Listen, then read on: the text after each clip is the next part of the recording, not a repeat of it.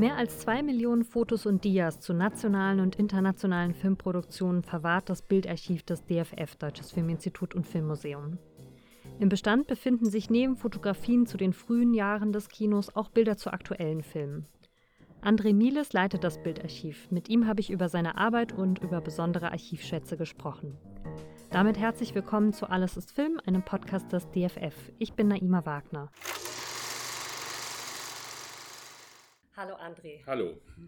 Danke, dass du dir Zeit nimmst. Ähm, du hast mich gerade auch schon ein bisschen durch das ähm, Archiv geführt und wir wollen jetzt mal so ein bisschen ähm, der ganzen Sache auf den Grund gehen. Wir fangen mal damit an, was gibt es denn hier überhaupt alles? Also im Bildarchiv sind ungefähr 2,3 Millionen analoge Fotos, also Werbematerialien, hauptsächlich das, was im Kinofoyer, äh, die Aushangfotos, die dort ausgehängt wurden, äh, Werbematerialien, die an Presse gingen, wie Dias, Schwarz-Weiß-Fotos. Das Ganze gibt es von Dreharbeiten, von Regisseuren. Es gibt Autogrammkarten, es gibt äh, Fotos von Filmtechnik, Ateliers und so weiter. Wir sind jetzt gerade schon so ein bisschen durch die Räumlichkeiten gegangen, aber wir müssen jetzt das Publikum quasi akustisch mitnehmen. Kannst du mal ein bisschen beschreiben, wie, äh, wie es hier so aussieht? Also im Archiv äh, unten, wo die Fotos gelagert werden, sind Stapelkassetten. Dort werden die Fotos flach gelagert, damit sie nicht knicken, in säurefreiem Material, in ungefähr drei Meter hohen Säul also Türmen, sage ich mal, und ungefähr so 10 bis 20 äh, Fotomappen in einer Schublade. Und ähm, was liegt wie vor? Also wie viel liegt tatsächlich analog vor? Was liegt digital genau. vor? Es sind ungefähr 2,3 also 2,3 Millionen Fotos liegen tatsächlich analog vor und davon sind 200.000 ungefähr selbst digitalisiert worden aus diesem Bestand, liegen digital vor und weitere 500.000 liegen noch aus anderen Beständen digital vor. Also insgesamt 700.000 Digitalisate. Mhm. Das ist eine ganze Menge. Das ist viel, ja. Ähm, was sind denn aus deiner Sicht Highlights der Sammlung? Ja, Highlights sind im Prinzip die Stummfilmfotos, die ja mit bis zu 115 Jahre alt sind, die ersten, die wir haben. Das sind alles Originale, also noch mit großen, mit großformatigen Plattenkameras aufgenommen und sind, alle Fotos sind digitalisiert zu allen 2200 Stummfilmen. Das ist somit das Schönste, was ich da unten kenne. Mhm. Hast du da irgendwie einen, einen Lieblingsfilm oder irgendwie eine Schauspielerin, einen Schauspieler? Ja, also Lieblingsfilm, die schönsten Fotos, die ich bis jetzt gesehen habe, waren bei Nibelungen.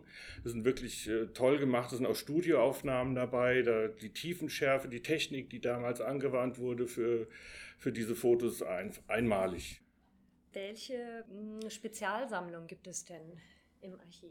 Wir haben eine Sammlung von Filmtheatern, die sehr gut erschlossen ist, äh, aus ganz Deutschland und auch sogar darüber hinaus. Und noch Autogrammsammlungen, meistens Autogramme auf äh, Star-Postkarten sowie auch Autographen, also Briefe, äh, Unterschriften auf Briefen, die aus Korrespondenzen sind mit unserem ehemaligen Chef, dem Herrn Spieß, genau. Der hat viele Leute angeschrieben. Mhm.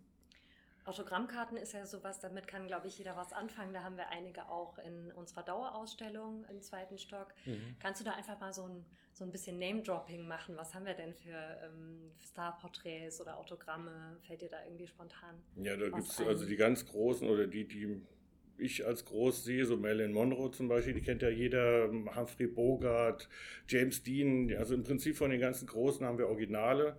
Es gibt ja natürlich auch viele gefälschte. Das heißt, man hat früher, weil es einfach zu viele Anfragen waren, auch einfach mal einen Stempel mit dem Namen ge genommen und auf die Postkarte. Das muss man halt auch gucken. Ist es jetzt ein echter Stempel? Was hatten wir zum Beispiel? Wir hatten ein unechtes Stempel entdeckt von Elvis Presley, aber daneben dran auch wieder ein Originales von ihm. Es war ganz lustig, da so die Recherche auch zu machen, das rauszufinden. Anhand von Recherchen im Internet mit anderen Unterschriften, die über eBay verkauft wurden oder ähnliches. Das heißt, das ist so Recherche und Forschung Forschung, die ihr auch tatsächlich hier betreibt. Genau, ja, das ist ja das Schöne an dem Job auch. Ja, Recherchen machen, so richtig so Detektivarbeit eigentlich, das ist das Beste, was geht, ja. Mhm. Wenn wir jetzt gerade schon so bei besonderen Stücken in, in der Sammlung sind, ähm, Stichwort verbotene Bilder. Was, äh, was hat es damit auf sich? Ja, wir haben irgendwann entdeckt, dass zwischen den Stummfilmfotos lauter zensierte Fotos waren. Die hatten also einen Stempel, wo verboten drauf, also drauf stand und hatten alle äh, eine Zensurnummer von den Filmprüfstellen in Berlin und in München. Das heißt, es waren Fotos mit sexuellen Inhalten, was allerdings damals schon ein nacktes Bein nur war. Oder es waren Gewaltszenen oder rassistische Szenen. Da gab es, glaube ich, auch mal im also Deutschen Filminstitut damals noch eine Ausstellung dazu, ne? Die speiste sich, glaube ich, genau, aus ja. diesen Bildern. Genau, ja, das war so eine Galerieausstellung, so eine kleine, ja. Und kannst du noch ein bisschen beschreiben, was waren das für Bilder? Also wie, was waren das für Motive, die da zensiert wurden? Naja, das, das Lustigste waren dann äh, Flying Wings hießen die, glaube ich, so ähnlich. Oder aus dem Film war dann so eine Reihe von Cowboys, die in ihrer Unterwäsche da standen, aber alle den Hut auf hatten, klar.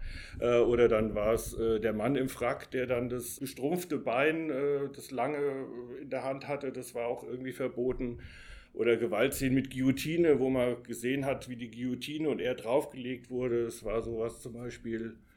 Oder bei Das Brandmal hat man dann gesehen, wie einem was auf dem Rücken ge geritzt wurde. Und das waren so diese Gewaltsachen. Also, wir hatten es jetzt gerade schon, also Ausstellungen ähm, bei uns speisen sich häufig auch aus dem, also natürlich aus all unseren Archiven, auch aus dem Bildarchiv. Was sind denn sonst noch Anfragen, die an dich herangetragen werden? Ja, im Prinzip alle. Also es werden Anfragen äh, von Museen, von Filmzeit, äh, von Zeitschriften allgemein, von Tageszeitungen, von Buchautoren, äh, von wissenschaftlichen Mitarbeitern, von Professoren und so weiter werden, also für Publikationen allgemein oder für Ausstellungen werden die, bekomme ich E-Mails oder Anrufe und äh, recherchiere dann in unserem Bestand und äh, sende die Fotos aus gegen eine Gebühr. Kann man auch selbst hierher kommen? Kann man hier auch vor Ort recherchieren? Ja, kann man schon, aber ich müsste eigentlich alles vorbereiten. Das ist am sinnvollsten. Und ähm, wie kann ich mir das vorstellen? Wie gehst du vor, wenn ich mich jetzt an dich wende und sage, ich interessiere mich für Lilo Pulver? Was machst du dann? Ja, dann äh, müsste ich natürlich erstmal genauer wissen, was Lilo Pulver. Also die Personenfotos, Privatfotos, wo wir weniger haben. Ich habe ja meistens nur die Fotos aus den Filmen oder Starfotos, die von der Presse rausgegeben wurden oder für die Presse rausgegeben wurden. Danach würde ich dann einfach suchen. Wir haben eine Personenmappe, wo viele Fotos von ihr drin sind und ich würde nach den Filmen recherchieren, bräuchte aber dazu eben eine Filmliste, weil ich glaube, Lile Pulver schon einige Filme gemacht hat und ich nicht alle durchgucken kann. Und ähm, wie verhält es sich mit dem Bestand? Also der wird ja wahrscheinlich zunehmend äh, größer. Also wie, wie funktioniert das? Wie wird er erweitert? Wenn etwas zu euch kommt, was macht ihr dann damit? Wie ist da so der Ablauf? Ja, meistens sind es äh, Schenkungen von Privatpersonen. Dann werden diese Fotos, wenn sie, es kommt immer darauf an, wenn sie so gelassen werden sollen als Konvolut, dann kommen sie natürlich in eine andere Abteilung.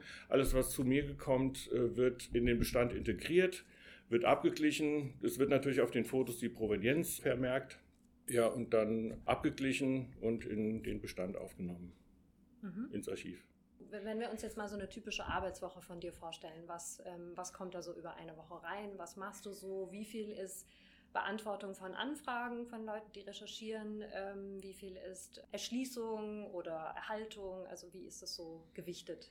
Also ich äh, habe auf jeden Fall zwei Tage in der Woche, wo ich mich hauptsächlich ums Archiv kümmere, da ich mehr oder weniger allein bin. Und ansonsten habe ich in den Hochzeiten bis zu fünf, also fünf bis zehn Anfragen am Tag.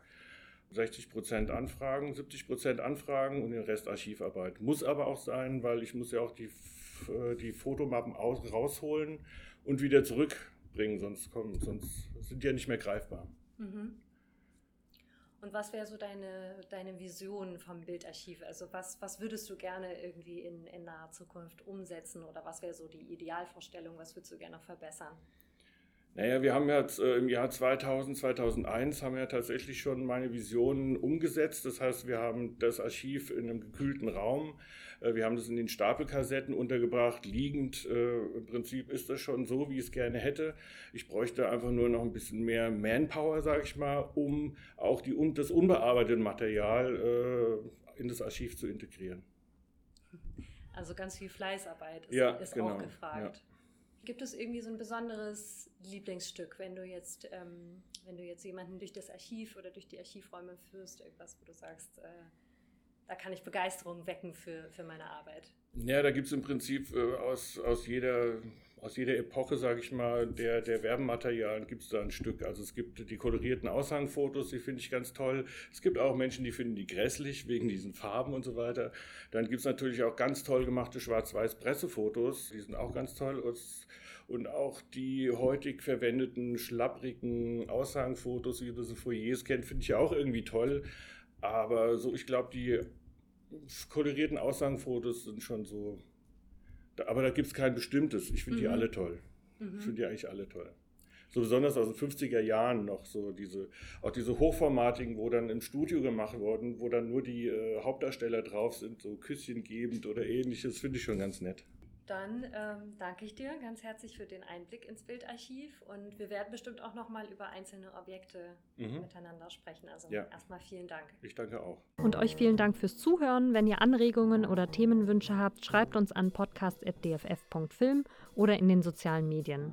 Außerdem freuen wir uns natürlich, wenn ihr unsere Podcasts Alles ist Film und Filmgeschichte in Objekten abonniert. Bis zum nächsten Mal.